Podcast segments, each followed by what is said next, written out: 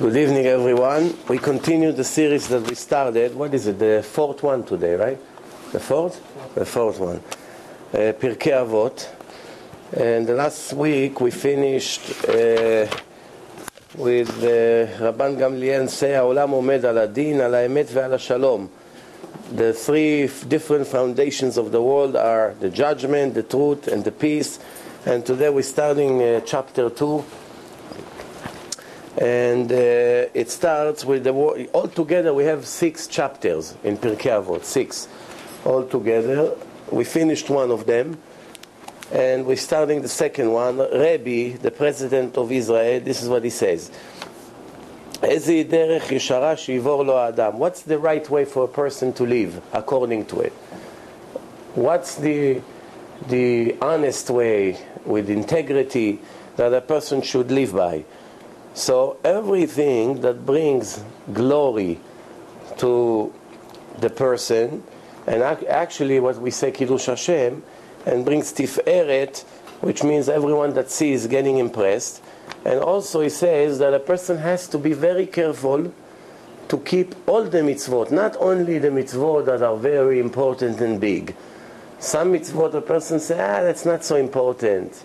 As long as I keep Shabbos, I learn Torah, I put tefillin, you know, I daven, you know. eh, but this little mitzvot, I don't have patience for it. So uh, Rabbi says, he wrote the Mishnah, he knows what he's talking about. He says, you have to be careful with every mitzvah, kala kevachamura, even a small light mitzvah, because we do not know the reward of every mitzvah. Of course, we know Shabbos is more important than some other mitzvot. We know it. We also see in the Torah what are the punishment for certain sins. We know that. But we do not know, in relation to the efforts, maybe some of these little mitzvot, the reward is huge for it. Hashem didn't tell us all the rewards and all the punishments. Why? Just because He didn't want us to sit and calculate which one to do and which one not to do. Look at three things and it will save you from the sins. You should always know what's above you. There's an eye who watch over you, and there's a he who listens to you, and everything you do is been registered in the book of God. I once told you the story, and I know the story. I mean, it has an impact of many people. I- I- the people have have only knew that Hashem is watching them every second and records them. Obviously, a person wouldn't do 99% of the things he does. He wouldn't do, right? Even in hidden rooms, like there's halacha to be modest in a bathroom. How a person take off his pants, how he behaves in a bathroom. Uh, you know, a person think, ah, what, the bathroom, who watch me in the bathroom? Even here I have to be modest? Yeah. Modesty, it's not only between you and people. It's, it shows your foundation, who you are. Are you a rotten person or you a holy person? A holy person, he will be alone in the island, nobody watches him. He will still always be, always be modest. He will never go naked, no shirt. He will never agree people to take pictures of him like the president of the United States walking in the beach without his shirt. This is people without a class. They don't have class, but the Chacham has class. Every Jew has to get to, to get to this level. And so I once told a story uh, of Rabbi Amnon Yitzchak. He said that story that it happens to him. He said that one time he came from shul on Friday night. He lives in Bnei Brak in a building, and there's an intercom. And you know the intercom in Israel for, for every apartment you have a button, and when people buzz, you have to pick up the phone in the apartment, ask who it is, and then you press the button and it lets them in. So if you don't hang up the phone, people in the lobby would continue to hear what's happening in your apartment. Because once you pick up the phone, that's it, they hear everything. It's a two way radio. So one of his kids buzzed someone in and left the phone hanging on the wire. So when he came from shul, as he walking into the place, what does he hear? all the screaming of the kids, his wife in the house. They all, you know. so right away he ran quickly to the house. What's going on here? Shh, shake it. Now they cannot hang up the phone because it's Shabbos. You cannot hang up the phone. So now you say the whole Shabbos, everyone there was on mute. Shh. Like this. Everyone. Why? Everybody is listening. Just when a person realizes that everything I say has been recorded, right away it changes entire behaving completely. And that's one story that happens to him. Then there is another story. One person owns a supermarket. And the supermarket has 10 aisles and 10 employees. And uh, the supermarket was sold to a, new, to a new buyer. And when a new buyer bought the supermarket, first thing he did, he put cameras in the aisles. One above the register, in each aisle, in the back. Right away, within an hour, nine of the employees quit. Only one left. So before they got pay, paid for the last paycheck, he asked them, Why are you quitting? I'm, I'm going to be a good boss. I'll be even better than the other one. Why are you not giving me a chance? He said, No, no, it's nothing personal. It's not about you. So he asked the first one, Why are you quitting? He said, Listen, I have a habit. I like to pick my nose and eat my boogies. now you put me a camera in my face. I'm not interested. The whole world will see what I do. So I have to quit. Okay, I understand. Goodbye. The next one comes and say, listen, you know, I'm addicted to chocolate. So every time nobody was looking, I take a bar, chocolate bar, I open it, I eat a little bit, and I put it back on the shelf. Every day, few chocolates like this, you know. So now I have a camera, I cannot steal anymore. I say goodbye. The next one say, listen, I'm very tired during lunch. I go in the back, I, I sleep on the bags over there. He said, okay, goodbye. Everyone had an excuse. So then he said to the one who left, why you didn't go? He said, why should I go? I behave 100% like the rules. I don't do anything wrong. So for me, it's good that you put camera. Now you can see how good I am. Nothing to hide. He told him, you are the manager. Now you hire, you decide everything. I need somebody like you. This is us. We, we, every day of your life, you forget that there's a camera. If somebody comes and follow you with a video camera one hour in the street, one hour, you see, check one hour without the camera, one hour with the camera, and you see what a tzaddik you are in front of the camera. So this is what the Pirkei Avot say. We have to remind ourselves every morning. Maybe we should put it in the shuls, that everybody on the way out will remember there's an eye who watch over you. Everything has been recorded. You cannot escape anything. I once told a story that uh, you know a, a, person went to make a scene, and a guy was running by, and the guy said to the Jew, "How are you doing?" And now the Jew know the, the guy just saw, saw me. If I'll make the scene tomorrow, will be over the news. Then he he knows it's me, even though he will never see me again but let's see if I break the glass uh, of a car and steal something from inside. Just the fact that that guy saw him, it's embarrassing. So he doesn't do it. He said, "Okay, I'll come next week." That he won't, he won't, nobody will see me. The next week he come to make a scene. There is a there is a little boy standing over there and staring at him. Yeah, maybe you can move a little bit inside so they can see. It. So, good. So, the little boy is staring at him, the little boy, and what do you see? He cannot make the sin in front of the little boy. He cannot make the sins in front of the little boy. Why? It's embarrassing. The little boy is staring at me. How can I do it? The next time he comes to make a scene, there's a dog. There's a dog staring at him. So in front of the dog, he's thinking, should I do it? Should I not do it? Ah, I try to push the dog away, but the dog doesn't want to go anywhere. Same thing, the little boy. Try to give him candy, throw the candy over there, maybe it will go. He doesn't want to move. So in the end, he, he did not commit the sin. So after 120 years, when a person dies, comes in front of Hashem, his trial begin. One year trial. It's exhausting. One year trial. But it's not a regular trial like here. Here, even though the police has evidence eh, eh, against you, and they have all kinds of things against you, they still don't know 90% of what you really do. They only know a little bit. They can't catch everything. Over there, everything is going to be discovered. So nothing you can hide. You cannot get away with 20% of what you did. Nothing. 100% you see everything in details, even the thoughts, what brought you to that, what's the cause that you became a thief, what's the cause that you're making all kinds of crimes. It's, you will see, you will understand. You know, uh, uh, one guy, he asked a question. He said, you know, the, the Gemara says that there are three questions in a trial of a person. The trial is one year. That's why we say Kaddish for one year on the deceased people, because they're standing in a trial. We try to help them out. But how does the trial start? First question, did you set up daily times to learn Torah? That's first question. So one Jew asked to the rabbi, Rabbi, I understand you take a religious person that didn't learn enough Torah. You ask him, first question, why didn't you learn Torah like you should have been? You ask him that because he knows the importance of the Torah. He did not do it. He's guilty. But somebody like Ben Gurion, the prime minister, this was in the time of Ben Gurion, so he asked this question.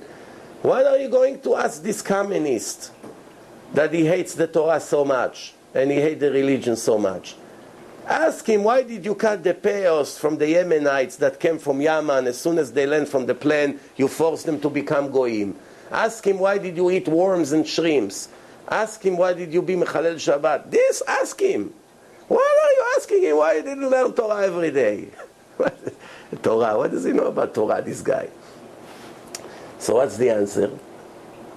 We see in the Torah that this, this is a question to every Jew, regardless where he is from or where he came. What does he know, what he doesn't know. It's always the first question to everybody. Which means everyone is guilty of it. That's why the trial begins with this. So the answer is why Hashem will ask him this question. Why? Because if he would learn Torah, he wouldn't become the communist anti-Torah that he became. Someone who learns Torah every day cannot take a Jew and cut his peot, for sure. Somebody who learns Torah every day cannot put shrimps in his mouth. If this will learn Musar and Torah every day, he wouldn't become who he is. Or the same thing with the murderer. If the murderer would learn Torah, he wouldn't be a murderer. That's why you have to ask him, why didn't you learn Torah? Because this is the source of all the problems. So, a person did not make the sin in front of the dog. He comes after 120 years, 20 years to Hashem in, in his trial, and Hashem will ask him one question about it. Am I worse than a dog in your eyes that in front of the dog you could not make the sin, but in front of me you're making every second a new sin? What's going on here? The dog is more important than me. From him you're embarrassed, from me you're not embarrassed. Where is a, a person, where is he going to hide? Where is he going to hide? When, I, when he sees such a thing, wow, what a fool I am. But by then it will be too late. As long as we breathe, we can correct. the soul goes out of the body, he realizes right away what went wrong. But it's too late. It cannot be corrected anymore. So, so the Tana, Rabbi Yehuda finished this first Mishnah of chapter 2. Remember, everything has been registered. As we continue, his son, Rabban Gamliel, which was also the president, they're all grand, grandchildren of David Amelech, King David. This family, Rabban Gamliel, Rabbi Sh- Rabban Shimon ben Gamliel, then there's another Rabban Gamliel, there's another Rabban Shimon ben Gamliel, then is Rabbi Yehuda Anasi. All these holy people, they're all grandchildren of David HaMelech, and from that family the Mashiach will come. We do not know. Maybe we are their descendants. The Mashiach has to be from the descendants of David HaMelech. So this is what he says. Yafeh Talmud Torah in Derech Eretz. Talmud Torah has to go together with manners, manners, and living in a, in a correct style, which means that when you drive on a highway, you have to drive like a human being, like like an animal. When you talk, when you walk, how you behave with people in a business, in your stores? A customer gets you angry, how you handle the situation. It's not enough just to be a robot, putting tefillin like a robot, Shomer Shabbos, eating, eating chule and sleeping 10 hours in Shabbos, and think I'm, I'm the tzaddik of the world. No. Who are you? What are you? So it says the Torah has to go together with Derech Eretz. And a person has to put a lot of efforts in it, in the Torah, but just as much in manners to become a decent human being. And if a person puts his efforts there, it would eliminate his sins. And the Torah, a person that learns Torah and doesn't have some kind of a profession or a job that he makes parnasa from, סופר, he writes ספרי תורה, תפילין, מזוזות, שוחט, he has a job, he's teaching kids, something, not only just, it's of course, it's very important that the person will learn Torah all his life. But ordinary people, average people, most of the people in the world, they need also something to be busy with.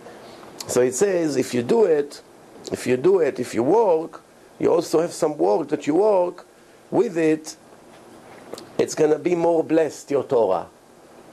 It's always a dream of every Jew should be that not only I'm going to be able to learn all my life Torah, that I'll be able to have my own parnasah, that I can support my family without knocking on people's doors and beg them for food. Right? Today, you should know that the world is a little bit different than what it used to be. Not a little, a lot. In the time of the Rambam, 850 years ago, the Rambam wrote in his commentaries on the on Pirkei Avot, Avot Rabbi Natan, the Rambam writes over there, what is going on, he asks. Who would ever think that the Talmidei Chachamim, the Torah, the Torah scholars, the Torah scholars would dare to take money from the people for their own personal needs? We're not talking for the synagogue or for, for their activities. That's not what we're talking about. It's talking from their own pocket. How can it be such a thing?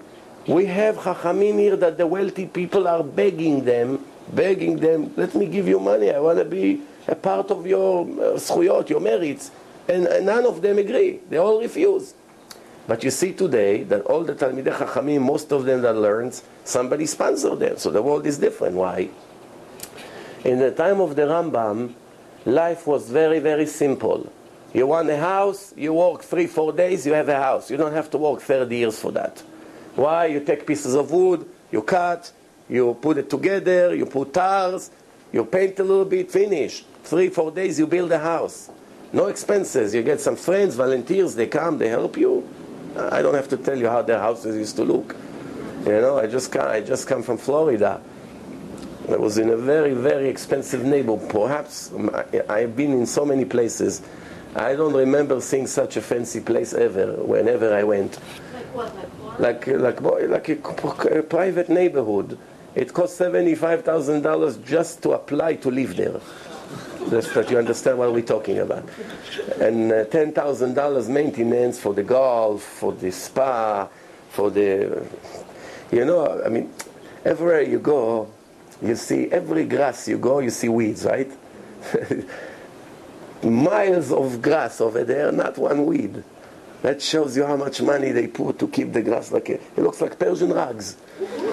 you should see how, how the place look, like how much they put into this world. It's funny. So, White Persian rugs? huh? White Persian rocks. You have any better rugs? Persian. I offended you? Okay, Bukhari rugs.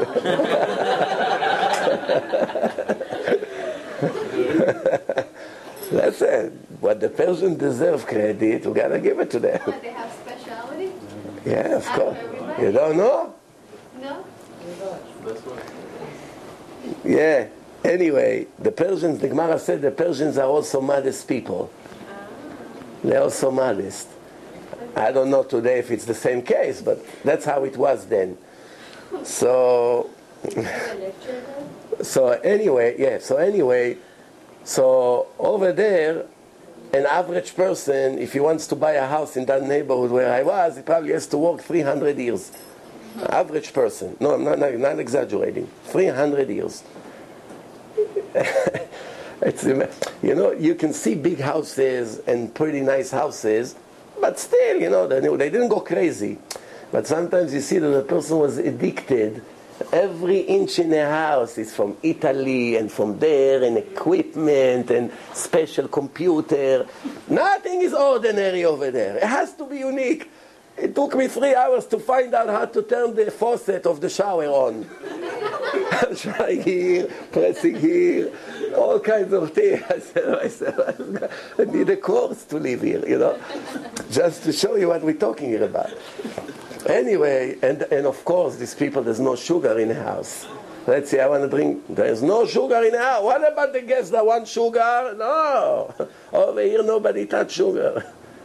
So what do they drink? Something natural that is sweetened. I don't know what it is. Anyway, so we're not talking. This wasn't the life in the time of the Rambam. Time of the Rambam, a person build himself a house, two, three, four days, and the house is ready. Then to make a living was also very simple. You have some cows, you have some sheep, they give you milk, you make cheese. Once in a while you slaughter a goat, so you have meat. Fish, it's easy. You go to the lake, you catch fish. And, you know, they have tomatoes, cucumbers, eggplants, whatever they need. That's it. Uh, once in a while, they have to go to the market and buy some extra. So life was very simple. So there was no reason why someone who wants to learn 15 hours a day Torah needs donations from anyone. Why? Go work two, three hours a day, make a little living, sell your tomatoes, sell the milk from your cows a little bit in the market, exchange, and that's it. So, so to think that I'm going to take from somebody money that I can sit all day and learn Torah uh, in the days of the Rambam was something that it wasn't recommended. But today, it's impossible. If a person wants to support himself, he has, to go to work, he won't have time to learn Torah, maybe an hour a day. He will never be a chacham. That's one problem. Second problem, which is the main problem, is that the world was a clean place. If a person in the time of the Rambam wanted to go to the market to work, he would work there the whole year and he would never see, never see a not modest woman, not Jew, not a Goya. Everyone was covered. The women didn't speak to the men on the street. It wasn't what you see today. Today, a person wants to go make a living. Where is he going to work? In an office in Manhattan, in 47th Street, in Fifth Avenue, in an auction. Where is, uh, wherever he go, it's Sdom Amora. Really. If a person had enough money, he wouldn't have to leave his house for the rest of his life if he was smart. This world is dangerous, full of bombs on the streets people need to live, so they go to bad places to make a living. So today, if you want to be a chacham, you cannot go to these places. If you go to these places, it will take away all your holiness. You understand what we're talking here about, right? The person learns two, three days, is full of holiness. Then he goes to a place, Hashem Yerachem, and over there he loses everything he learned. So what is it like? What is it like? What is it like? A person that wants to heat up water. He has the stove on. He puts the water on for one minute and takes it off. Puts it on, take it off. Put it on all day like this. The water will boil. But if a person put it 10 minutes straight, it boils. So what we see here, if a person learn and go out to Manhattan, learn, go to Manhattan, learn, go to Manhattan, when will he reach holiness? When? And it's like putting the fire on and off, on and off, all his life. The end of his life is never reach holiness, right? Because what's going on in the streets, especially in the summertime. That's why I know some people that have glasses, they're lucky. Because when they walk in the street, they take off their glasses. yeah. Sometimes they hit a pole on the street, like, you know, fine. But like this, they see people, but they don't see any anything. They cannot focus. They watch their eyes. Anyway, we'll, we'll move on. So it says like this. Now it's very interesting thing. When you ask, let's say you went to a lecture and there's a rabbi who make the people, the audience, religious. They secular. He proves to them, he teach them, he gives them musar, and you see, they become Shomer Shabbos. Who gets the credit? Who gets the credit? The rabbi, right? The rabbi, he gets the credit. He made this guy religious, he made that girl religious, that family. That's the way it is. But what's the secret here? Psh, amazing, mamash amazing. Who really does the most to that person that he was able to become religious? Who helped him the most? His parents and grand, grand, grandparents, all his dynasty. They are the ones who, thanks to them, he has the merit to become religious. Where does it say it? Listen good. It says like this.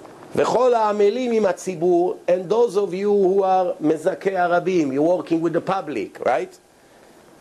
You have to work with them for the sake of heaven, not to get anything in return from them.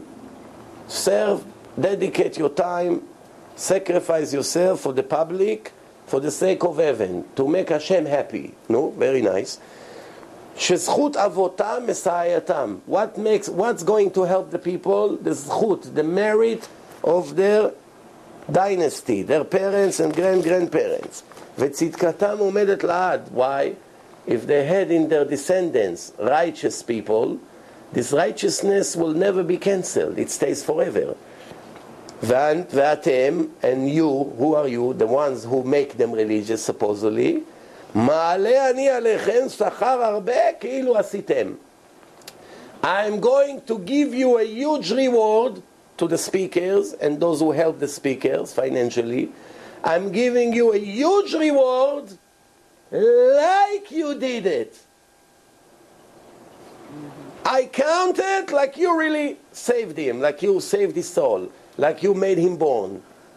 But the truth is, the credit goes to his grand grand grandfather. You understand? You know, one rabbi, one assistant of a rabbi in Yerushalayim goes every day in a bus from Bnei Brak to Yerushalayim. Every day.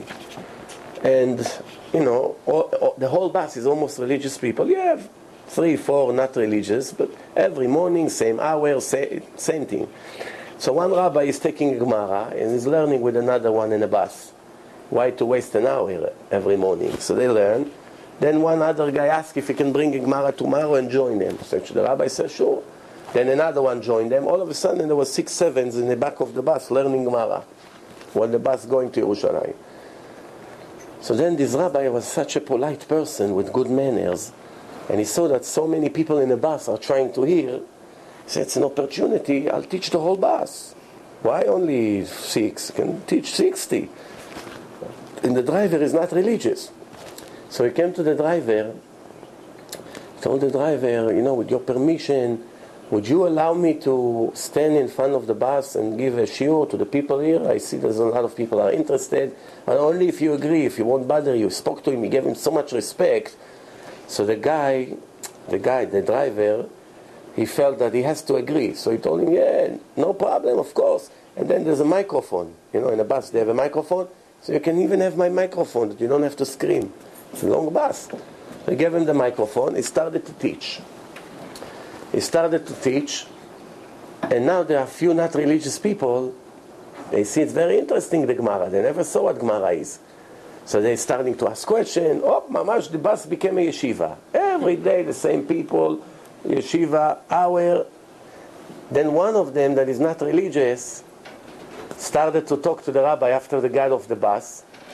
And then they found out, then they found out that he's a grand, grand, grandson, seven generation direct from the Vilna Gaon. The grandfather of his grandfather was the Gaon Mivilna. and he's not religious. When that rabbi heard such a thing, he said, I don't have a choice. I have to stick to him until I make him religious. Long story short, Baruch Hashem, he made him religious. And the zchut, this whole thing happened. Why, why did it happen? Because he came and spoke to the bus driver in such a nice way. And then, then what we see, when you're nice with people, you get a lot more when you're arrogant. You know, or when you're tough, or you play, you know, a hero. It's much better to come and surrender and speak in a nice way. The people will appreciate much more. Anyway, so we continue. So the zchut, it's really the parents. And that's what helped them to have the merit to become religious. Then,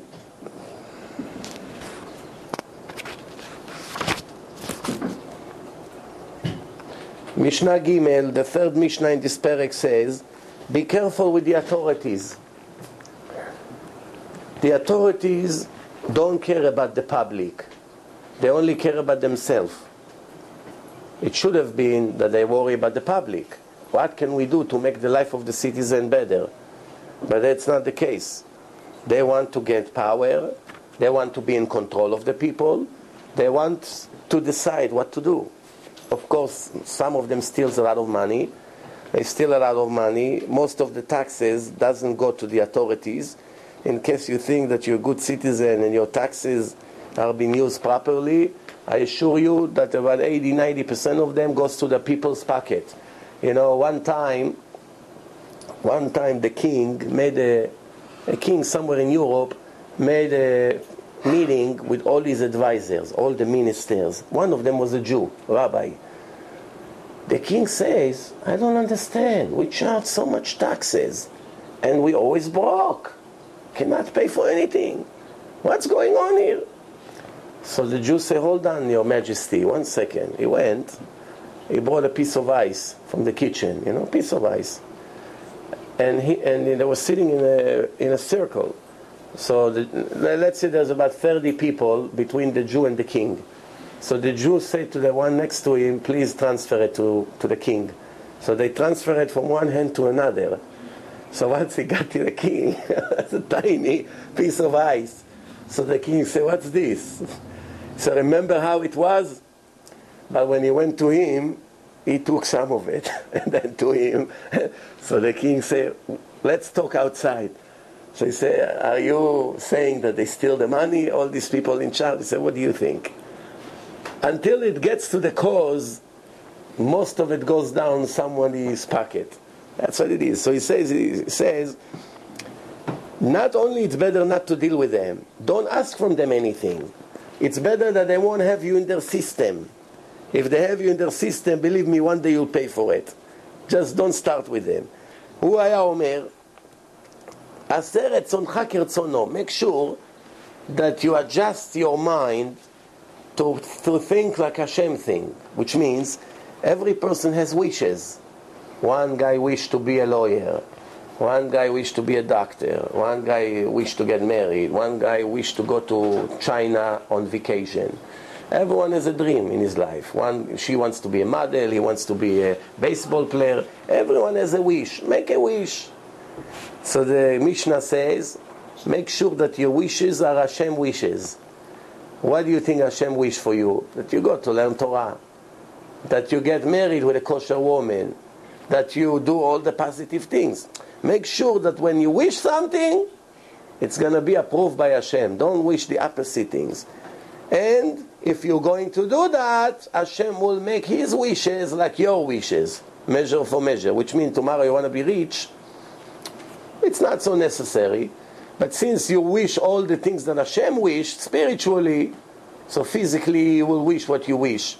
You want a nice car, finally you're tired of your car, so Hashem will help you to get it Against, against common sense, against logic. בטל רצונך מפני רצונו. When you have a wish that it's against his, make sure you cancel it. Don't be stubborn. If somebody tells you what you want to do, this business you want to open, it's not kosher. Rabbi, but I made a deposit already, this, what, who cares? Your problem, you made a deposit. But it's not a kosher business. Hashem is not going to be happy with this. Yeah, but you know, I, I'm embarrassed. What's good? The landlord's going to get angry. You know, I promise him. Ah, make רצונך כרצונו. כדי שיבטל רצון אחרים מפני רצונך. If you're going to do it, if you sacrifice, Hashem will cancel the wishes of other to yours. When you have arguments with people, with partners, with your children, with who knows, everyone has delegations with others, they will surrender to you. Same thing, same way you surrender to Hashem. הלל אומר, אל תפרוש מן הציבור. Don't be a stuck-up person. They're not my style, these people. Why are you there? I don't feel comfortable around them. He comes to a party, ah, let's leave. These people are not for us. Or when the public volunteers to do something, let's say they want to make a road, like they used to do in the old days, they used to volunteer to move the rocks. Don't hide. Come also to help. When the rabbi calls everyone on Tuesday to come to pray for somebody that is in jail, or for someone that is sick, or they read Tehillim together, don't hide. Participate. Why? If you're not participating with the tzibur, one way or the other, you will pay the price. You know, there was one one keilah, one community, with full of religious people, and one uh, not religious person came from Israel to stay there. And all Shabbat, the owner of the house was begging him, showing him, trying to make him religious. It didn't help. He's not interested to hear. On the way to the bus, there was two ways to go to the bus. One to drive three minutes, and one to walk ten minutes. So the wife say, okay, no, take them to the bus. They have in 15 minutes, they have in 20 minutes, they have a bus. So he say, I'm, I'm walking with them. So the wife say, why? Take them with a car. What to walk now? He said, no, I want to walk through that shul. Because it's Saturday night. That shul has a minhag, they read Tehillim. All the guys, the, the, the kids, the women, everybody comes and read Tehillim. Why? Why? This, because they want somebody is sick over there. So the whole community, every Motzei Shabbos, they gather together and they pray for him. I want him to hear the voice of the Tehillim. Maybe something will, it will do something to him. So as the pass through the shul, he hear loud noise coming from the windows, from the doors. So he asked the host, "What's this noise? Something happened?" He said, "One, yeah, one Jew is sick." So he says, "So what's this noise?" He said that 300 people came to pray for him that he will be healthy. So the guy said, "What? That's what they have to do on Saturday night? We go to the disco. What is this?"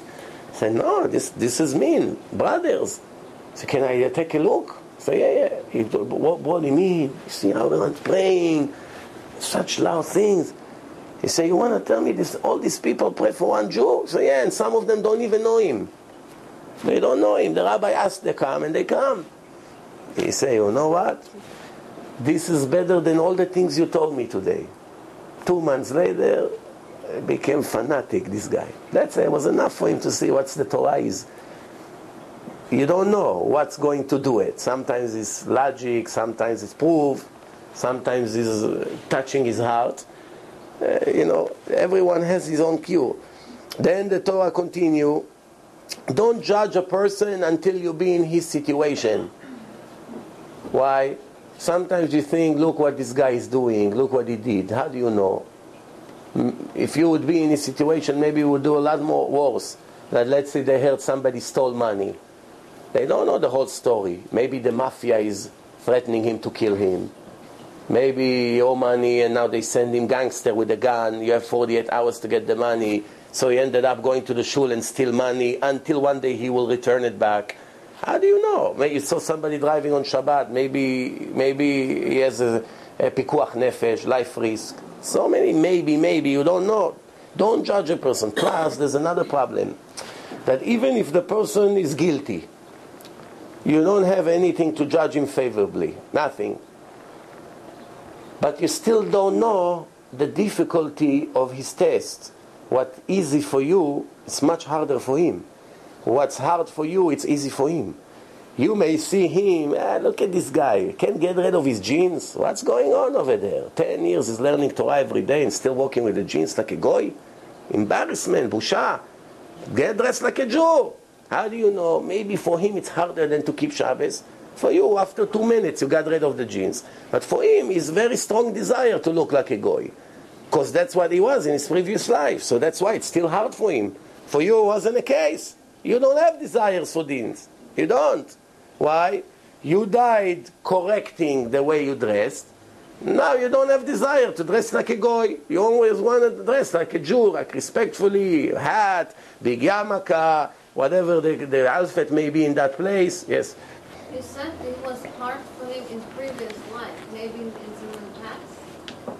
You said it's hard for him since the previous life. No. It has to do with previous life or life or with this past? I don't understand what you say. Okay. And we continue. So it says like this Don't believe in yourself until the day you die. Why? Sometimes people were religious almost all their life, and in the last minute they left everything.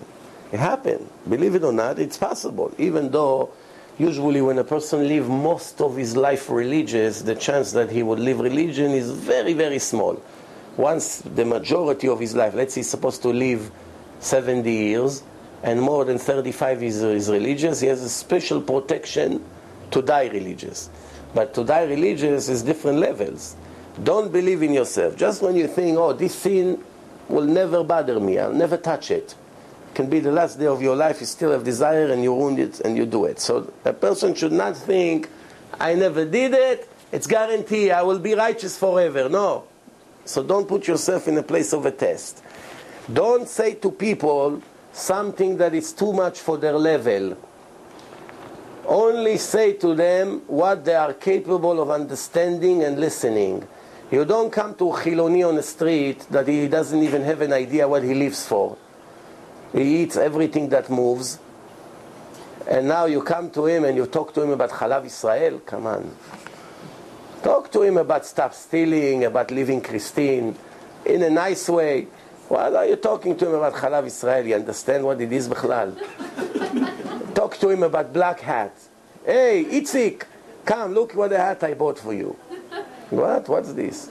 It's not in this level. Also, also, a person that is uh, is very stingy, very stingy. It's cheap, very cheap. You don't know. You don't. This person is sick. He cannot give a penny for tzedakah. So what's the point? You're talking to him about the big tzedakah. Uh, you know it's not going to help. You, ha- you have to only tell people what they are. Sometimes the people in such low level that you cannot talk to them in Shabbos about muktzeh. They touching muktzeh, they don't know that they make a sin.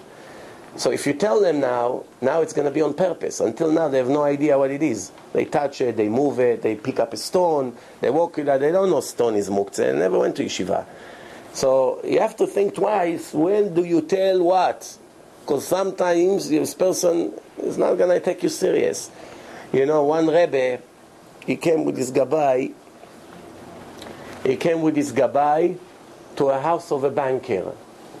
They walk in, they walk into the house, and the Rebbe come and sit on a chair and doesn't say a word, nothing. So the gabbai didn't know. The gabbai just walk, follow him. The guy, so the banker got nervous. Why this big Rav come and sit in my living room? He doesn't say a word. So he comes to him, Rabbi, can I help you? The rabbi sit like this, doesn't make a beep. He comes to the gabbai, he takes him to the kitchen. He says, Tell me, what's going on here? Do you know anything? He said, No, I don't know. He didn't tell me why he came here. So he said to him, I don't know what. After half an hour, this banker came back to the to the Rebbe and said, Rabbi, I'm sorry, I can't take this anymore. Tell me what's going on here. So the rabbi said, I can't tell you what I want to tell you. So he said, Why? So anyway, you won't listen. I know you won't listen, so what's the point of telling you this? So the rich guy says to him, So in that case, why you came here to begin with? Because it says like this I wanted to tell you something when I was in my house. When I'm in my house, I cannot tell it to you. The Mishnah say that when you see a person and you want to tell him something, if you know he won't accept it for sure, don't tell him. Now, if I was in my house anyway, I cannot tell you, so I cannot do this mitzvah. So now I came to be next to you, that I see you and I can tell you, but I won't tell you. this guy go crazy. I said, Rabbi, trust me, it will be fine, tell me. He said, No, I'm telling you, it's a waste of time. No, no, tell me. That's called re- uh, reverse psychology. So he says, I heard that in two days you're taking that house to an auction. There's a Jewish widow with kids over there. Her husband died. They don't pay you the mortgage. And you're about to sell the house and throw her to the street. How could I sleep at night? So I came to you to tell you to leave her alone. So he told him, Rabbi, you have to be serious. I'm not the only owner of the bank. I have partners, stockholders. They owe 200,000. What do you think? I can let her go with that? So the rabbi says, see, I told you you won't listen. Said to the gabbai, Okay, let's go. In the last minute before the auction, they cancel it. He let her stay there. It bothered him, it bothered his conscience, and the widow got saved. You see, the rabbis in the previous generation, when they heard such a thing, it bothered them. They went to do something about it. That's how it used to be. Then it says like this Don't ever say, later I will learn Torah. Rabbi, after I get married, you see how every day I learn Torah. Right now, it's hard for me. And when I'll make money, I'll have time, I retire, and I learn Torah. When I'll be healthy, I will learn Torah. When I'll move to Israel, I'll be able to learn. When my Rebbe will come back, I will learn. A lot of stories and balonies. Somebody that say one day I will learn for sure will never be able to learn. Why? When you had it in your hand, you didn't learn. Hashem won't give you the chance to learn. Ah, Rabbi, I promise you, when I retire, what, uh, what will I do that time? What? What am I going to sit all day by the lake catching fish? What? I'm going to have time to learn. You wait and see. When you go on pension, you're going to go to the old age club, they play piano for you, they bring a clown, they take you all to the spa a little bit. You won't learn. You won't learn. you won't learn. אל תאמר לכשאפנה אשנה. Don't say when I have time I will learn. שמא לא תיפנה. Now you have siyata dishmaya to learn. What are you waiting for another 10 years? Right now, the Rambam say a person that a minute before he dies, a minute is connected to machines already. He still have an obligation to learn Torah every day. A person that knock on doors begging for bread for his children still must learn Torah every day. Person that has leprosy, all his body is wounded with all kinds of pus and itching, is going crazy. He still have to learn Torah. No one is dismissed from it. No one. It's the main purpose of life. If a Jew doesn't do it, what's the point of living?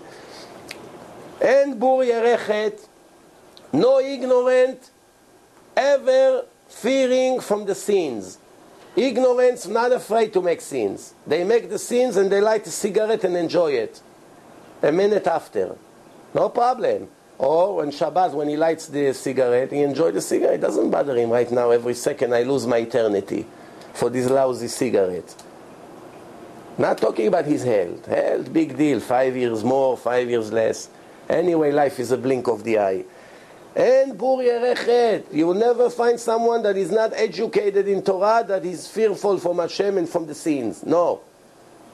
Velo am haaretz chasid. And an am haaretz, what's the difference between bur and am haaretz? Bur and am haaretz. What's the difference? Both of them are ignorant. They do not know anything. But am haaretz is a person that has good midot. He doesn't know anything in Torah, but he's polite, he has manners, he won't uh, do bad things in the table when they eat. But the bur is arrogant, don't know Torah, nothing. So before we say, and bur yerechet, bur can care less about the Torah and the punishments. Eh, he doesn't care what's going on. Amaretz, he has, he has good manners already, naturally. He was born like this.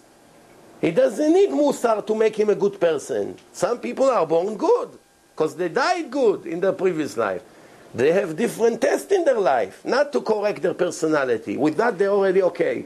They have other things, maybe charity, maybe Torah, maybe other things. Or maybe to get married, maybe to, you know. So, that's since they already have good manners, so they don't say, like they say with the bur, yerechet because these people are naturally have good manners. Lo amaaretz chasid. Chasid means a level of, it's a person that it's above average, which means this is an average of the righteous people, is even higher than them. Madrigat chasidut. It's very important. Velo habayshan lamed, someone who sits in a class and embarrassed to ask question will never learn. Don't hesitate. Send your questions. Velo הקפדן melamed, and someone that is very strict and very angry cannot be a teacher. Why? He doesn't have patience to the kids or to the people. He screams at them, you fool, what are you asking? How many times you ask the same questions? He goes crazy, you know. You have kids, you have teachers like this in yeshivot. Yeah, yeah. That's why some of the kids go off the derech because of them. Or he tells them, Look at you, you cannot walk through the door. How, how much pizza you eat? and this little kid, from that moment on, loses life because of him. I'm telling you, you have no idea what they do. So not everyone can be a Rebbe. Or do you think it's easy to be a Rebbe? You know, to, today, if you come to a big Chacham and you tell him to come be a Rebbe in yeshiva for kids, he laugh at you. You're insulting me? In the old generation, who taught the kids? The biggest chachamim. They didn't feel insulted to kid to teach 10, 11 or 12 years old. It was an honor for them because they knew this is the future of the nation of Israel. Today, who do they send to teach kids? People that themselves hardly knows anything. Why? Kids, kids. What kids? Kids is everything. This is planting the seed in the ground. It's the most important thing. It became the other way around. Instead of taking the best rabbi and sending him to teach the kids, they take the beginners. And that's why the generation looks the way he is. Then he saw one time a, a skeleton floating on water. And he says to the skeleton in Aramaic, At de'ataf atfuch v'sof metifaych yetufun. What is it? Translation. He says like this, you drown someone, and someone drown you. And those who drown you will be drowned. Which means everything is measure for measure. Your tooth broke, you probably broke somebody's tooth or laugh at somebody that broke his tooth. That's why 20 years later it happens to you. You understand? Uh, one rabbi was very, very good rabbi, and his house was open for all the poor people all the time. He's taking care of them, feeding them. And he's very, very sensitive to the people, not to offend anyone. One time, in the middle of his Motzei Shabbos lecture, you know, he, he has a table on a stage. When he stands and speaks to all his community, they see that he has a poor person sitting next to him on the table, dressed there, everything ripped. Horrible the way he looks, the old man. I mean, the, the poor man. So now the whole community is dying to know what's special today, what's special today that uh, the Rebbe brought this poor man to sit on a stage in front of the whole crowd. They cannot even listen to his lecture because of their curiosity. By the end of the lecture, they came to the rabbi, Rabbi, who is this man? And, and forget who he is, why you put him on the stage? So the rabbi told him, when I was a kid, I had three brothers. Until today, I have three brothers. And my parents sent all of us to strict yeshivot to learn Torah.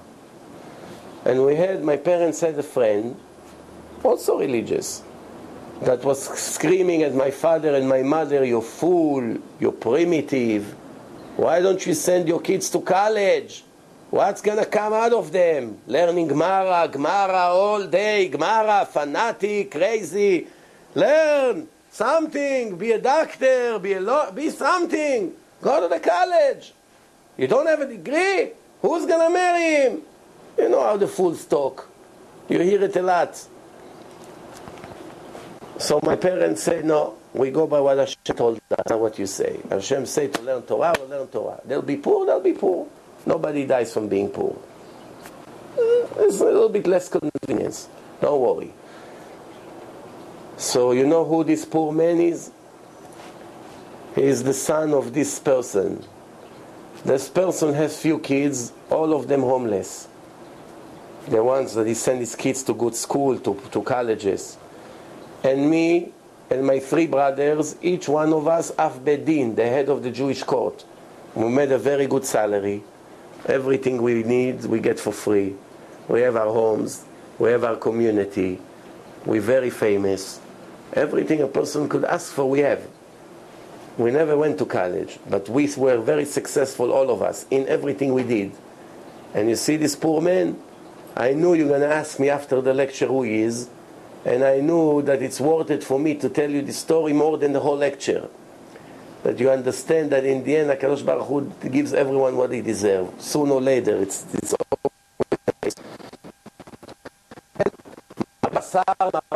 People that are addicted to food.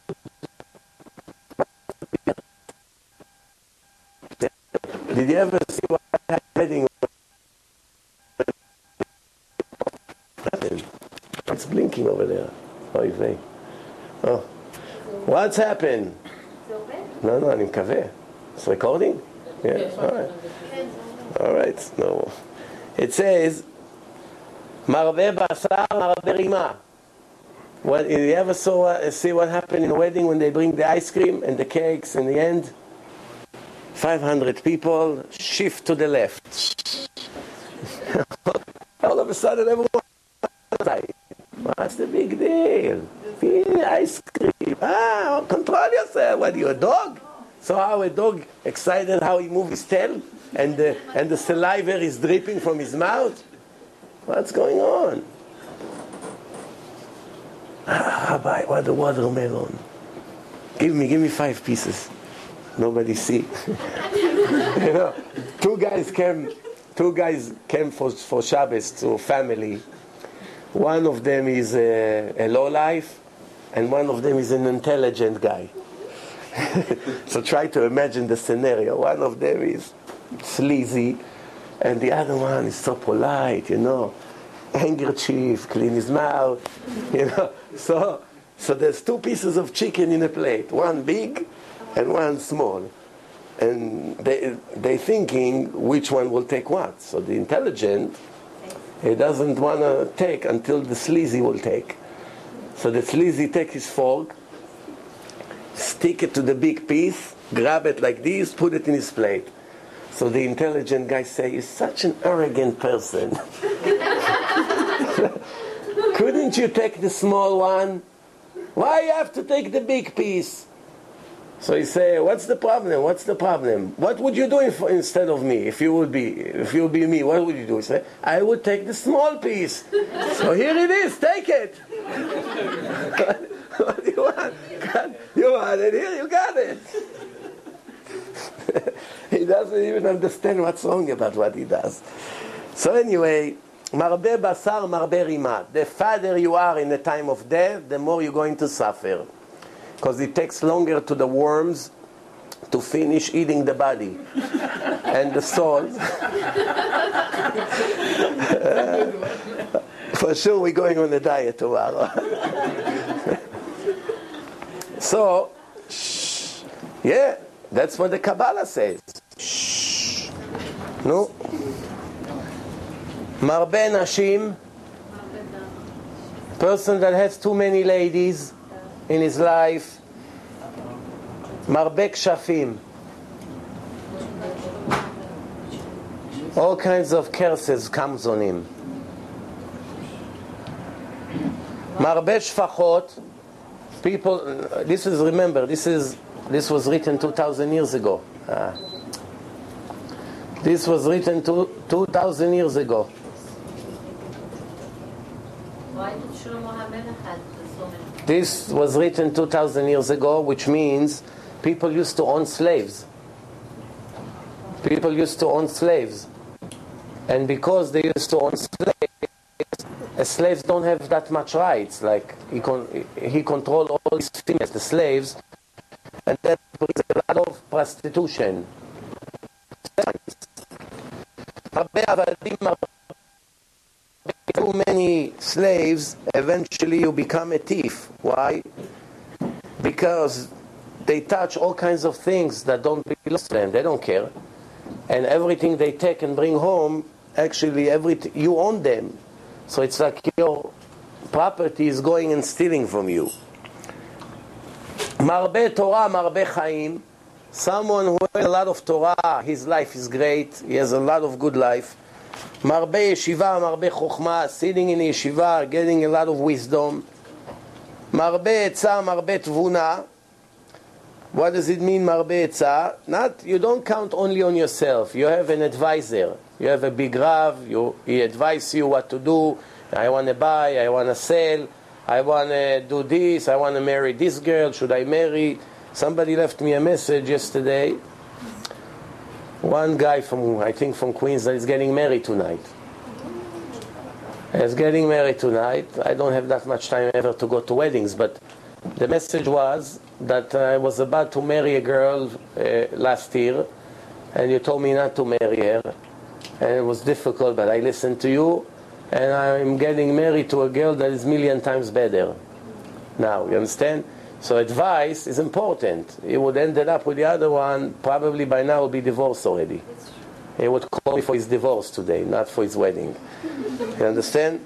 So, not counting on himself, asking advice from smart rabbis, holy rabbis, etc.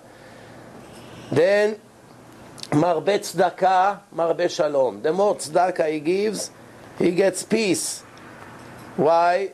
Because the pasuk says in Yeshaya, "Vaya maseh tzedakah shalom," which means people love him. Even people who wants to fight with him, they hold themselves because they know he's famous of giving a lot of tzedakah. This guy, let's not mess with him. Why? People have sympathy for him, so automatically people have less incentive to fight with him. Could be that they don't know also, and they still don't cry. They don't know what. That he gives that God, for example. If they don't know, they don't know. But in Shamaim, it's mainly from Shamaim, they, they set it up like this, that from Shamaim, uh, HaKadosh Baruch Hu prevent all kind, uh, you know, the, the, the, the Tanakh says, this is what it says, it says, ברצות השם דרכי איש, גם אויביו ישלים עמו. When Hashem is satisfied from a Jew, all his enemies are anxious to make peace with him. Who are, who are his enemies? His own family members. The kids that are giving him hard time, the brothers, the parents, the sister, the in-laws, all the surroundings, sometimes they make more damage than the biggest enemies. And not only that, the bugs, Chazal say, if even the mosquitoes, the bugs, when Hashem is satisfied for you, they don't have permission to bite you. That's how, that's how far it goes. So it means it's all about what you are. If Hashem is happy from you, He saves you from a lot of things. קנה לו דברי תורה, sorry, קנה שם טוב, if he made himself a good reputation, is very positive. קנה לו דברי תורה, now he has full knowledge in Torah, he got a ticket to the life of eternity, חיי העולם הבא. רבן יוחנן בן זכאי received from Hillel and Shammai. Hillel and Shammai was the two big yeshivot in that time. The president of Israel came later, Rabbi Yochanan ben Zakkai. Rabbi Yochanan ben Zakkai, the Gemara says that uh, Hillel HaZaken had 80 students. The greatest one, uh, there's nothing we can do. Uh, he had 80 students. 80 students. The biggest one was Yonatan ben Uziel that was learning Torah. Every bird was falling above him, burning. Every bird that flew above him was burning and falling down. Then the smallest one out of all of them was Rabbi Yochanan ben Zakkai.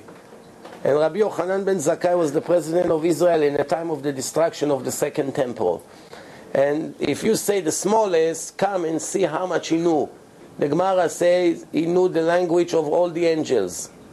He knew the language of all the animals. He knew the language of all the trees, all the rivers, everything in the creation, he knew their languages. And he was the smallest student of 80 that Hillel HaZaken had, Rabban Yochanan ben Zakkai.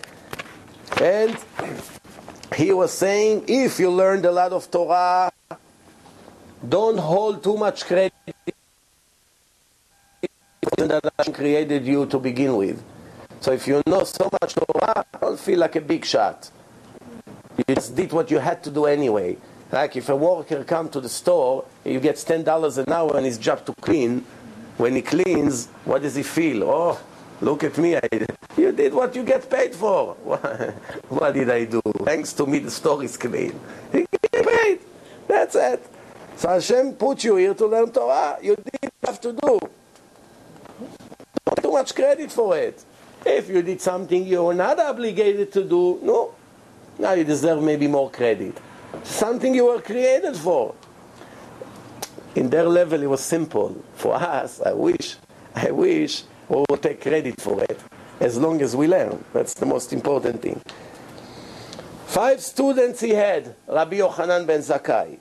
And those are the ones. Rabbi Eliezer ben Hurkanus, Rabbi Yoshua ben Hanania, Rabbi Yossi HaKohen, Rabbi Shimon ben Netanel, and Rabbi Elazar ben Arach. He used to praise them, each one of them. Rabbi Eliezer ben Orkanus בור סוד שאינו מה... which means he's like a hole in the ground, like a well that is covered very good and does not lose one drop of water. That means, you know, it's a compliment. That everything here, he never forgets anything. Rabbi Yoshua Ashre Yoladeto. He's so great, the whole, the whole world praising his mother everywhere she goes, that he has, she has such a son. Then some says in the Gemara that his mother used to take his crib to the yeshiva, that he would grow up hearing Torah from day zero. From the moment he was born, every day she puts him there to hear Torah, Torah, Torah. That's why they say Ashrei Yoladeto, how lucky is this mother. Rabbi Yossi, he said Hasid. What's Hasid? Not like today. Too much chulent on Shabbos. Ah, but Shabbos, we have to enjoy Oneg Shabbat. That's not Hasid, Hasid. Or those who go on 42nd Street in the dirty stores to take something. I car they have long pails all day like this. What is this? Hasid means someone that is above average. Whether he has a fair hat, whether he doesn't. Whether he wear these coats, or whether he has peot, or doesn't have peot, or, or his beard is short or long, it doesn't matter. It goes by the actions, not by the look. Last parasha we read about Shimshon, Shimshon the prophet, Samson. What was his uh, father's name? Manoach. Manoach. What's his mother's name? Slalfonit. That's her name. It doesn't appear in the Haftarah, but I'll tell you the secret. Her name is Slalfonit. An angel comes to her and say, you're going to have a son. It's like a monk, Nazir. Special, holy, from birth. When, he, when, when her husband came, Manoach, she told him, I saw a holy man.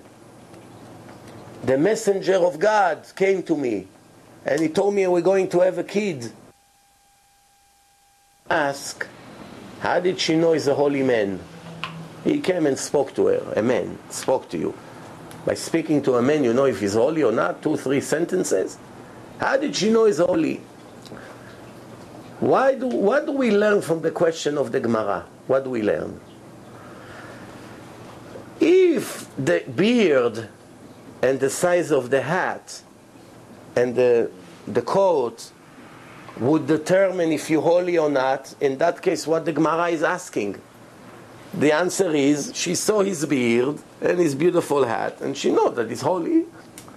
But from the question of the Gemara, we see that the image of the person doesn't make you holy. The Indians in India have very white beard like a snow. You know? And you know what they do with that? They sweep the floor next to Buddha every morning with their beard. They go like this and sweep the floor. Yeah. And they don't take a shower for five years. Did you ever take a yellow cab in Manhattan with one of them? you deserve a Nobel Prize winner. and when you ask them why you don't take a shower, they say the body is holy. What's the difference between a Jew to an Indian? You know the Hebrew alphabet? How do you write a Jew? Yehudi. Yud, Hey, Vav, Daled, Yud. How do you write Indian? Hodi. Hey, Vav, Daled, Yud. What's the difference between Yehudi and Hodi? Only one little letter, the Yud. Once you take the Yud out of the Yehudi, the Yud is Hashem. You take the Yud out, you become Odi. You understand? Now that's why a lot of Israelis go to Goa, to India, to lay down on the beach and smoke their tzingele all day. Ah, Rabbi, look at the sun here. If that's what Hashem wanted from you, it'll make you a chimpanzee or the lion in the Bronx Zoo. Why he needs you over there to come to lay in the sun? I love the sun. I love the sun. Let's move on. Yeah, yeah, later. Then it says like this. Rabban Shimon ben Netanel Yerechet. Fear from the sins. He's fearing the sins. What does it mean, fearing the sin? Even the things that is allowed, he's scared to do. Obviously, the things that is not allowed. Why? Because he's afraid maybe it would lead me to a sin. So I'm careful. I'm careful. I'm not going to that place. You know why? If I'll be there, there's a chance That's why I don't want to go there. The Gemara says if a person has two ways in front of him, one is short, shortcut, full of women, not modest women on the streets. And one is long, clean, no women there. And he went through the shortcut, closed his eyes, and did not look at one of the ladies. Watch his eyes completely. He and did not make a sin. Somebody like this today, right away, become the chief rabbi of Queens. No? I followed that rabbi to see if he's going to look at the ladies. I followed, he didn't know. And he walked to that street, believe me, he didn't look. He went like this with his uh, uh, hand on his face. Uh, everybody will make a line. Rabbi, I heard that you're holy man. Give me a bracha, please. What does the Gemara says? Somebody that did it is a rasha, wicked. Why is wicked? He watch his eyes, he's wicked. Not for that. For that he deserves. He's going to get a reward for that, for not watching them, for sure. You get reward for everything good you do. Why is rasha? That you had the nerve to walk into that black, risking, risking the chance that you're going to make one of the worst sins looking at the not modest ladies, all these prostitutes over there. Just risking, even though you did not commit a sin. But taking a risk, maybe it will happen, that shows you, not, you don't have Yirat Shamayim. You don't have Yirat Shamayim. If a person has a shortcut, his mind field, there's bombs under the ground, and he went through and did not explode. He's a genius or he's a fool? My cousin once told me that when he was in the army, he was a commander. And one time they drove a jeep and they enter a special place in Lebanon. And then somebody that saw them from the mountain called them on the on the walkie-talkie and said, "Stop the jeep!" Shh, excuse me, excuse me, please. It's not mechunach to talk on the phone in the middle of the lecture. It's not supposed to be. I'm sorry. It says like this. It says like this. He got a walkie-talkie and the walkie-talkie, they scream, stop the jeep! Stop the jeep! They stop the jeep. You are surrounded by bombs. It's under the ground. It's demokshim, minefields. So he said that the, the fear was so great that he made in his pants.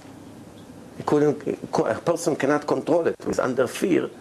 Only later he saw when they did, when they got them out of there, a helicopter came and picked them up in the air. Only he realized that he's all wet. When a person is afraid of something, you understand? This is the first time he realized what fear is. He didn't want to make one more step. Who, who wants to take a risk? Another inch can go on fire. Boom. Was afraid of the of the of Hashem you dare to be Mechalel Shabbat. When people are Mechalel Shabbat, let's say they by mistake turn the light on. How long does it take them to go back and smile and dance? How long? After they, if a second or two they feel bad, oh, no, three, four, five seconds, ten seconds, ten, twenty seconds there. Somebody, let's, uh, let's eat together. Ah, that jokes. Ma, just a minute ago, you made a big sin. A minute later, it doesn't bother him. This is what's going on when you have no Yirat Shamayim. Rabbi Azar ben Ara is the fifth one. Ma'ayan It's like a spring water that keeps getting stronger and stronger by the minute. מעיין המתגבר.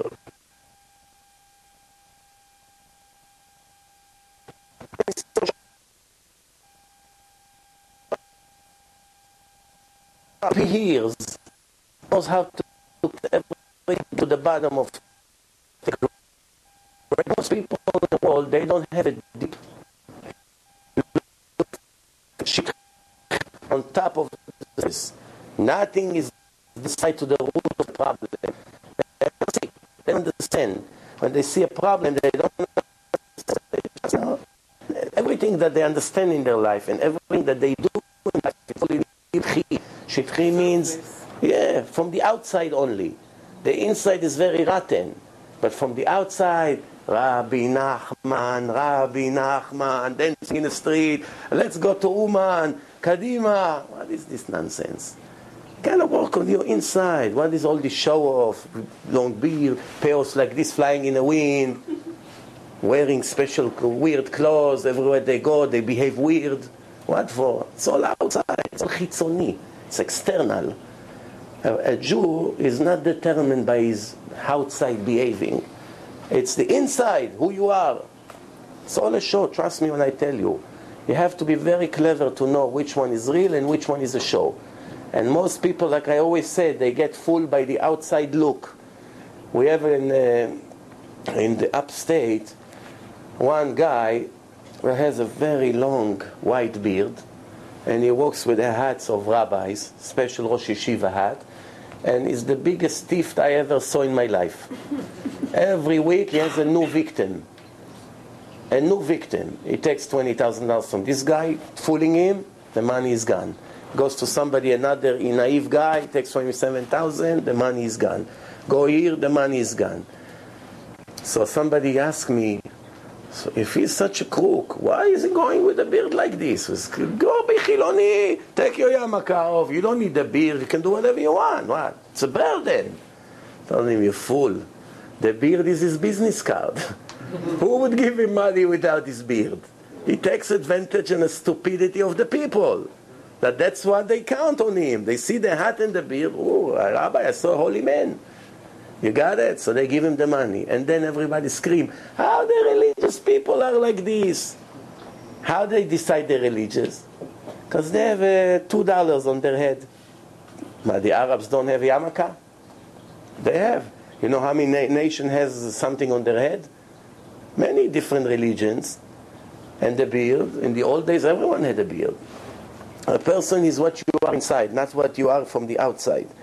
And then, before we finished, this is what he says. If you take all the Chachamim of Israel, all the rabbis of generation, and you put them on one side of the scale, and you take him, Rabbi Eliezer ben Orkanus, and put him in the other side, he takes all of them together in his level. Rabbi Eliezer ben Orkanus.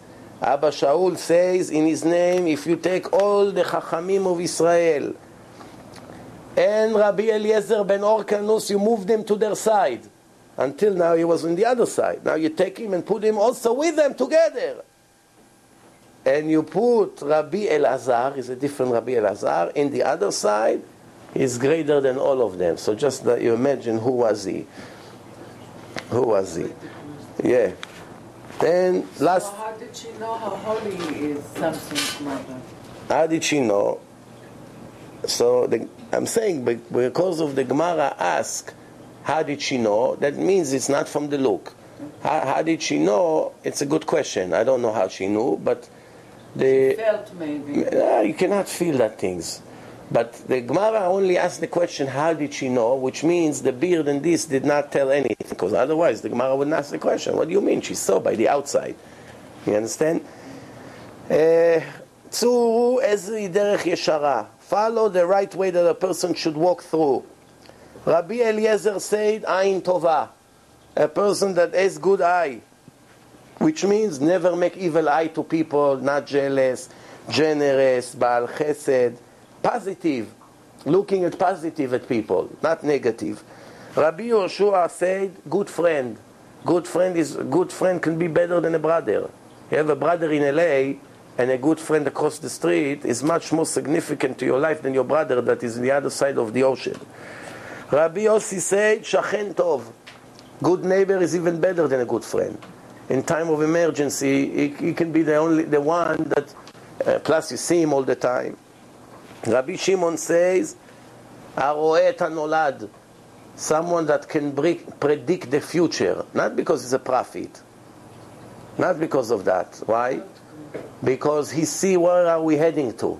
He's clever. He always see if this person does this and this and this, I won't be surprised next week so I get a phone call from the police to come release him on bail. See already where it's going. See. Or if he makes certain scenes or the way he behaves, you know what's going to be. Or if you go to a certain place and you see what the rabbi is doing there, you know that by the next month he won't be there. Why? You see, if you're clever, you see where things are going to. Rabbi Elazar says, Lev Tov, good heart, pure good. אמר להם, רואה אני דברי רבי אלעזר בן ערך, I see the words of רבי אלעזר בן, רבי אלעזר בן ערך, that all your things include in his. Which, what did we just say? That when he say good heart, it's include all the other fives together. When you have good heart, you have good eye. When your heart is functioning, everywhere the Torah is speaking about wisdom, the Torah does not speak about brain. The Torah is speaking about chacham lev. The wisdom that Hashem is is uh, praising is wisdom in a heart, not in a head. If you know math, you don't deserve any credit. If you know uh, medicine, you don't deserve any credit. Why Chacham Lev? If your wisdom settle in your heart and overcome your desires and your temptations, then, uh, then you are considered Chacham. If it's not translated into good actions, who cares about your wisdom and knowledge? It's worthless. It's worthless. It's like writing a beautiful article and not pressing send. Three days he sits and writes beautiful article. He has to send it to the newspaper. He forgot to press send. it doesn't go to the heart. It's the same corrupted person. You know these doctors that give seminars to quit smoking, and just when the lesson finished, you see them in the hallway smoking. Yeah, you have people like this. That's what the Torah said, Na'e doresh, na'e. When you come to give a speech, make sure you're living according to what you say. Because one picture equal like a thousand words. You can say beautiful thousand words, everyone is convinced. Tomorrow they see you doing the opposite of what you preach. All the thousand words were dismissed. איזה דרך שהתרחק, רעה שהתרחק ממנה האדם? What is the bad way that a person has to stay away from? One Chavera, bad friend. Rabbi Yossi say, Rabbi Yoshua say, bad friend. Stay from bad friends. They will drown you in hell with their bad ways. Rabbi Yossi say, Shachen Ra. Bad neighbors, he destroy your life. Everything he hears, we go, he say about you what you do, what you spoke to your wife, what you do to your kids, everything he hears and he says. Rabbi Shimon says, Alove ve'eno meshalem. Person that and does not return the loans. Whether he's borrowing from a person, it's count like he's borrowing from Hashem and didn't pay. שנאמר, well, how we learn it? From Tehillim. לווה רשע ולא ישלם, לווה רשע ולא ישלם. Someone who borrow and do not pay back is considered rasha, wicked. וצדיק חונן ונותן. And the tzaddik is generous, he gives out. Rabbi Elazar say lev ra, bad heart, evil heart. אמר להם, I see the words of Rabbi Elazar ben Arach, that it include everything you said in his words. So the bottom line, the conclusion, and we'll finish with that, is good heart and bad heart, it's everything. Good heart including it many things, generosity, mercy, the, so many things. And bad heart is just the opposite. Is narrow eyes, is jealousy, is lashon hara, is arrogance, is uh, anger. It all comes from the heart, the source of everything. That's why the Torah always prays the heart, the heart. And what we say in the prayer, lev, what, when we do Birkat Levana, what do we say seven times? Lev tahor, ברא לי אלוקים, ורוח נכון חדש בקרבי. Hashem, please renew my heart, make me a new heart, and bring into me a new spirit. So what does it mean, create a new heart to me? Some people do not, do not know how to read Hebrew, so this is how they say it. Lev tahor bara li Elokim, they say. What's the difference between bara and bera, with shva? Bara means once in the past Hashem created to me a new heart. That means the heart is not here anymore. It used to be. But here it's a request. Berali, create to me not created. It's the big difference. Big difference between the kamatz and the shva. It changed the entire meaning of the word. You have to be careful. You have to say, Lev taor berali elokim. Create to me Hashem. I'm begging you. And this is what the Navi says. The Navi Yecheskel and other Navi, other prophets. It says that in that day, Hashem promised that He will create to us a heart of flesh. Soft, good, observing the good, not a heart of stone like we have. He will replace the heart of stone that we have from all the sins with a, with a new, soft, nice heart. It's an expression, it's metaphoric. So we'll finish here. Baruch Hashem, we did 10 Mishnayot today at Shivalat. And we continue with Rat Hashem next Monday. Thank you very much again. Yes, any question before we finish? Anything? Thank you very much. Good night.